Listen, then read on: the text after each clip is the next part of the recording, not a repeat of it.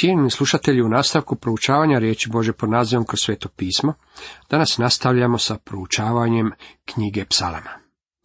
Ponovo se osvrćemo na 19. psalam, te želimo pogledati 20. i 21. psalam. Nastavak kojeg želimo sada pogledati u 19. psalmu ima za temu Bog u njegovim zapovjedima. Od 7. do 11. redka čitamo. Savršen je zakon Jahvin, dušu krijepi, pouzdano je svjedočanstvo Jahvino, neuka uči. Prava je naredba Jahvina, srce sladi, čista je zapovjed Jahvina, oči prosvjetljuje. Neokaljan strah Jahvin ostaje svagda.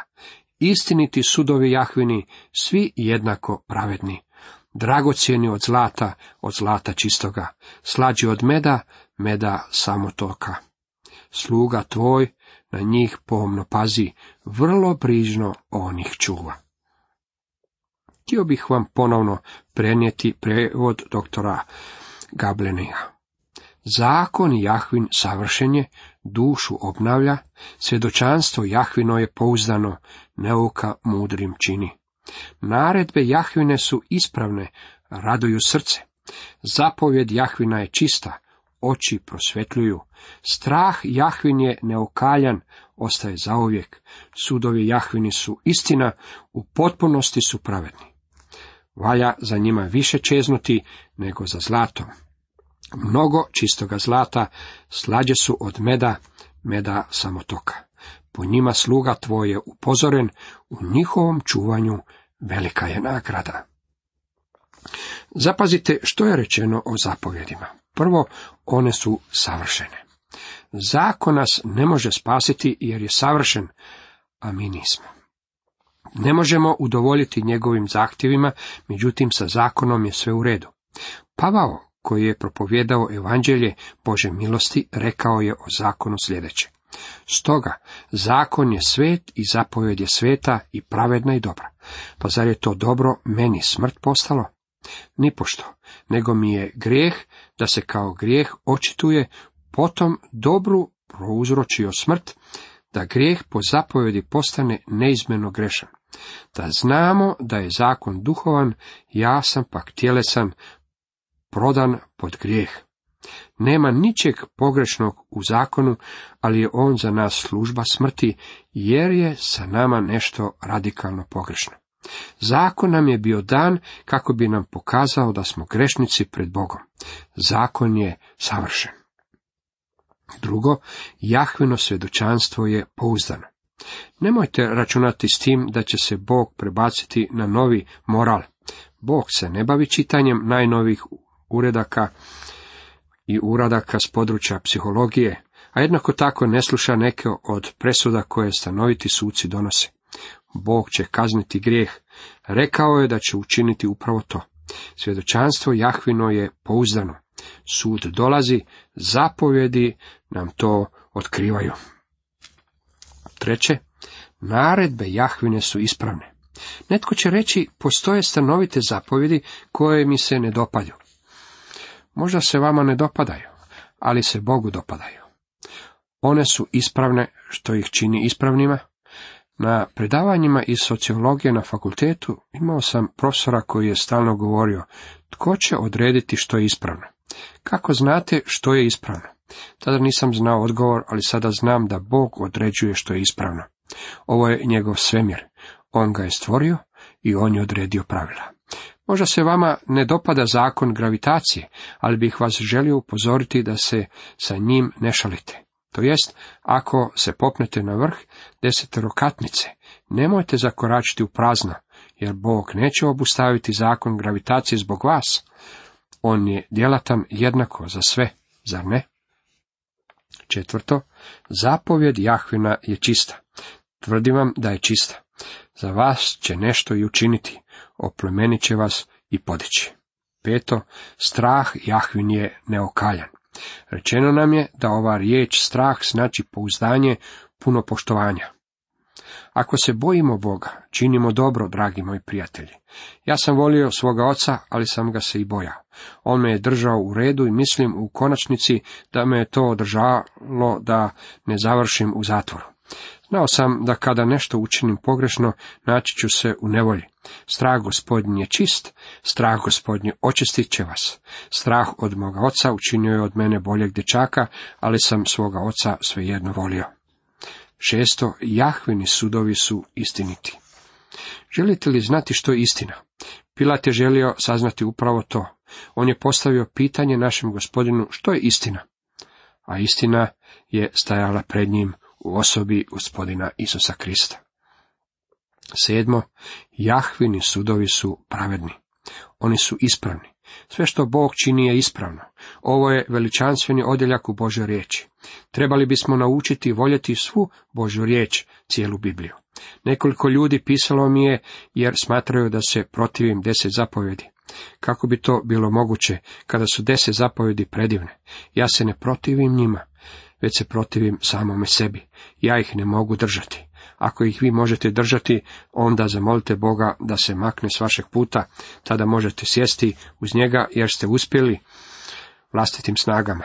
Bog vam međutim govori da vam to neće nikada uspjeti i ja se s njim u potpunosti slažem. Meni je rekao da neću uspjeti vlastitim snagama i morao sam se složiti s njim. Bogu moram pristupiti kao grešnik. Nastavku Božja milost u Kristu. Ovime dolazimo do Božje milosti u Kristu. Čitamo od 12. do 14. redka, ali tko propuste svoje da zapazi, od potajnih grijeha očisti me, od oholosti čuvaj slugu svoga, da mnome ne zavlada, ta ću biti neokaljan, čist od grijeha velikoga. Moje ti riječi omiljele i razmišljanje srca moga pred licem tvojim. Jahve, hridi moja, otkupitelju moj. Tko može razumjeti svoje pogreške? Tko može? Ja se u velike koristim izlikama. Moja supruga kaže mi da često racionaliziram stvari. U stvari jako sam dobar u tome. Znam se ispričavati, međutim, Bog neće prihvatiti isprike. Bog vam govori da ne možete razumjeti svoje pogreške. Vjerujte mu na njegovu riječ da ste u istinu grešnici. Od potajnih grijeha očisti me. Potajni grijesi su problem mnogih ljudi u današnje vrijeme. Oni su tajni pred njima samima, misle da nisu grešnici. Od oholosti čuvaj slugu svoga, tad ću biti neokaljan, čist od grijeha velikoga. Znate li što je veliki prijestup? To je odbacivanje Isusa Krista. Onoga koji nam je predstavljen u ovome psalmu. Poslušajte psalmistu na kraju. To je stih kojeg često možete čuti u vjerničkim molitvama. Neka riječi mojih usta i meditacije moga srca budu prihvatljive u tvojim očima. Gospodine, snago moja, otkupitelju moj. Tko je bio Davidova snaga? Krist. Tko je bio njegov otkupitelj? Krist. On je također moja snaga i moj otkupitelj. On nam to postaje putem Bože milosti. Ovo je uistinu predivan psalam.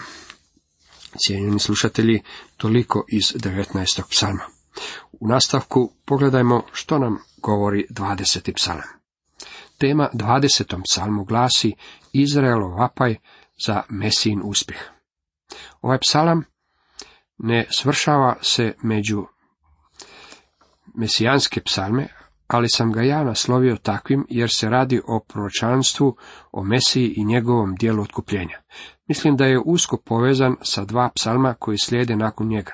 U Izraelu ovi su se psalmi pjevali zajedno u liturgijskom slavljenju. Neki naučenjaci misle da su ih pjevali voditelji štovanja. Leviti i otkupljeni štovatelji odgovarajući u zboru. Biskup Horne o ovome psalmu molitvi rekao je. Crkva je molila za uspjeh kralja Mesije, koji je odlazio u boj u svojstvu njihovog junaka i izbavitelja za njegovo prihvaćanje kod oca i za ispunjenje njegove volje. Biskup Horne pogodio bi ravno u da je rekao Izraelov ostatak, umjesto što je rekao crkva. Ovaj se psalam u stvari bavi Izraelom. Riječ je o još jednome psalmu koji govori o Božoj milosti. U prvom redku čitamo. Uslišio te Jahve u dan nevolje, štitilo te ime Boga Jakovljeva. Dan nevolje je kada želimo da nas on čuje, zar ne? Ovo je Davidov psalam, na koji se način stari Jakov našao ovdje, po Božoj milosti. Bog se nikada nije stidio da ga zovu Bogom Jakovljevim. Ja bih se stidio Jakova zbog nekih stvari koje je učinio. Možda ste ga se i vi stidjeli, ali Bog ga se nije stidio. Bog je spasio Jakova po svojoj milosti. I dalje čitamo, poslao ti pomoć i svetišta, branio te sa Siona. O kojem je to svetištu riječ u ovom stihu? O crkvi? Ne, riječ je o svetištu u Jeruzalemu. Gdje se nalazi Sion? Možda ste pomislili na isto imeno gradove u Sjedinjenim američkim državama, međutim David ne govori o tim mjestima, niti o nekakvoj crkvi. Sion se naravno nalazi u Jeruzalemu. Ništa nije jasnije od toga. I dalje čitamo, spomenuo se svih ti prinosnica, bila mu mila paljenica tvoja selah. Doktor Gabilain prevodi to na sljedeći način. On će se spomenuti svih ti prinosnica i primiti tvoje paljenice selah. Zapazite da ne govori o našim prinosima, već o Kristovom prinosu. On je u dane koje je provodio u tijelo prinio ne samo molitve i suze, vidite Hebrajima pet, već na koncu i vlastito tijelo. Selah, tu smo naišli na nešto o čemu možete meditirati, razmišljati u ovim danima kada postoje velike nevolje. Udjelio ti što ti srce želi, ispunio sve namisli tvoje. Radovali se tvoje pobjedi, u ime Boga svoga dizali stjegove, ispunio Jahve svaku molbu tvoju. Znam evo, Jahve će pobjedu dati svom pomazaniku, uslišit ga iz svetih nebesa snagom pobjedne desnice svoje. Otac će čuti Isusove molitve. Sjetite se da je on rekao, a čitamo u Ivan 11, 41 i 42, Oče, hvala ti što si me uslišao. Ja sam znao da me svakda uslišavaš. Krist je vjerojatno jedini kojeg otac uvijek saslušava i uvijek uslišava. Dalje čitamo od sedmog do devetog redka. Jedni se hvale kolima bojnim, drugi konjima, mi imenom Jahve Boga našega. Oni posrću i padaju. Mi se držimo i stojimo. Jahve, daruj pobjedu kralju, usliši nas u dan kad te zazovemo. Kralj je za Izrael. Za nas danas on je spasitelj i mi molimo u Isusovo ime. Deveti stih u engleskom je preveden Spasi gospodine, nek nas kralj čuje kad zazivljamo. Spasi gospodine je na hebrejskome Hosana. Ovo je veliki Hosana psalam. Neka bi ga Bog primijenio na naša srca. Cijenjeni slušatelji, toliko iz 20. psalma. U nastavku pogledajmo što nam donosi 21. psalam.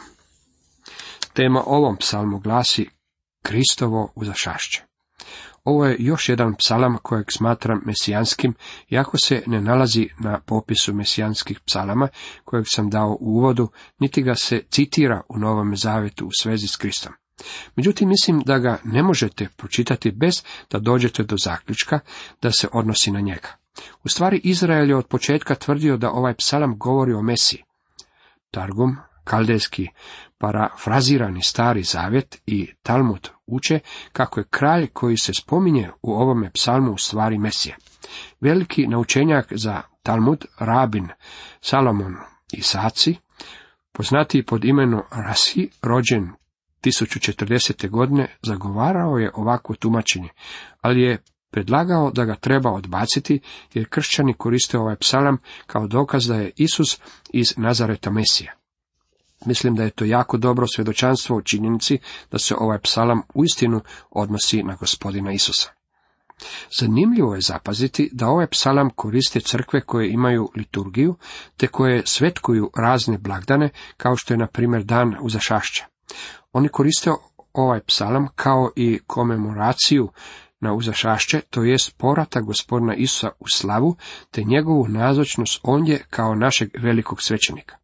Ne znam zbog čega mi koji smo fundamentalni u svojim vjerovanjima posvećujemo toliko malo pozornosti Kristovom uzašašću. Svetkujemo Božić, Uskrs i duhove, dan pedesetnice, međutim zaboravljamo Kristovu uzašašće. Za mene to je velik dan. Ovaj psalam daje nam prigodu da malo razmišljamo o uzašašću našeg gospodina. Vidjet ćemo ga kao kralja u nebu, te ćemo vidjeti sud koji ima doći na one koji ga odbacuju. Ovo je još jedan Davidov psalam prema onome što čitamo u nadahnutome tekstu i u njemu nalazimo opis Kristove buduće vladavine kao kralja na zemlji. Ovaj se psalam nesumnjivo koristio prigodom hramskog štovanja. Dr. Stewart Pervone komentirao je to na sljedeći način. Svaki židovski monarh bio je blijeda slika Izraelovog istinskog kralja, sva nadanja i čežnje pobožnih srca, kako god je predmet njihovog poštovanja bio trenutni vladar, bio to sam David ili neki od njegovih sinova, još uvijek su iznad njih tražile njega koji ima biti Davidov gospodin kao i njegov sin. Ovo je uistinu izuzetno svjedočanstvo kada znamo da dolazi od čovjeka koji se držao liberalnih teoloških postavki. Zapazite kako psalam započinje. Jahve, zbog tvoje se moći kralj veseli, zbog pomoći tvoje radosno kliče.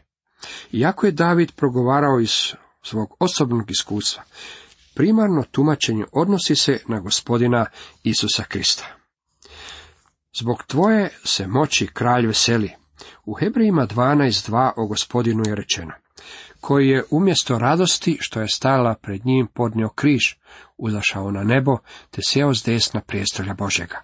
Ovaj stih govori o radosti našeg gospodina u tome što je za nas izradio spasenje. Radujte se u snazi i moći koja mu je bila dana. Otišao je u nebo, a anđeli i vlasti postali su mu podložni. Danas je on sposoban do kraja spašavati one koji kroz njega pristupaju Bogu. Ovo je uistinu predivan psalam. U drugom redku kaže, ti mu ispuni želju srca, ne odbi molitve usana njegovih selah. Kada je gospodin podnio konačno izvješće svome ocu u svojoj velikosvećeničkoj molitvi u 17. poglavlju Evanđelja po Ivanu, rekao je, Oče, došao je čas, proslavi sina svoga, da i sin tvoj proslavi tebe.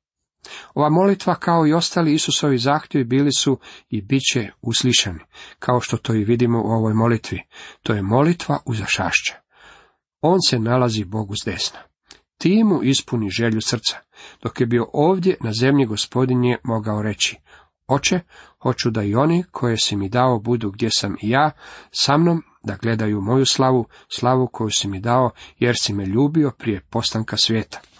Ivan 17.24 ova će molitva biti uslišena u budućnosti kada mi budemo s njim. On je došao na zemlju kako bi to omogućio. Otac nije ostavio neuslišen zahtjev izrečen sa usana njegovog sina. Selah, tu je rečeno nešto o čemu bismo trebali meditirati. I dalje čitamo, za život te molio i ti mu dade pre mnoge dane za vijeke vjekova. Pomoću tvojom slava je njegova velika, uresio si ga veličanstvom i sjaje. Ti ga učini blagoslovom za vjekove, veseliš ga radošću lica svojega. Zapazite kako je doktor Goeble preveo ove stihove.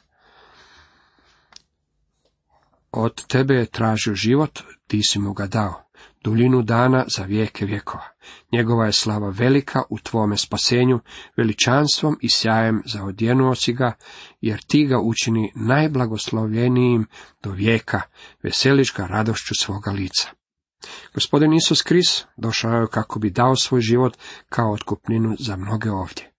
Na zemlji ga nalazite u poniženju, te ga zatičete kako iznosi prošnje i molitve u svakom trenutku. U agoniji je molio kada je bio u Gecemanskom vrtu.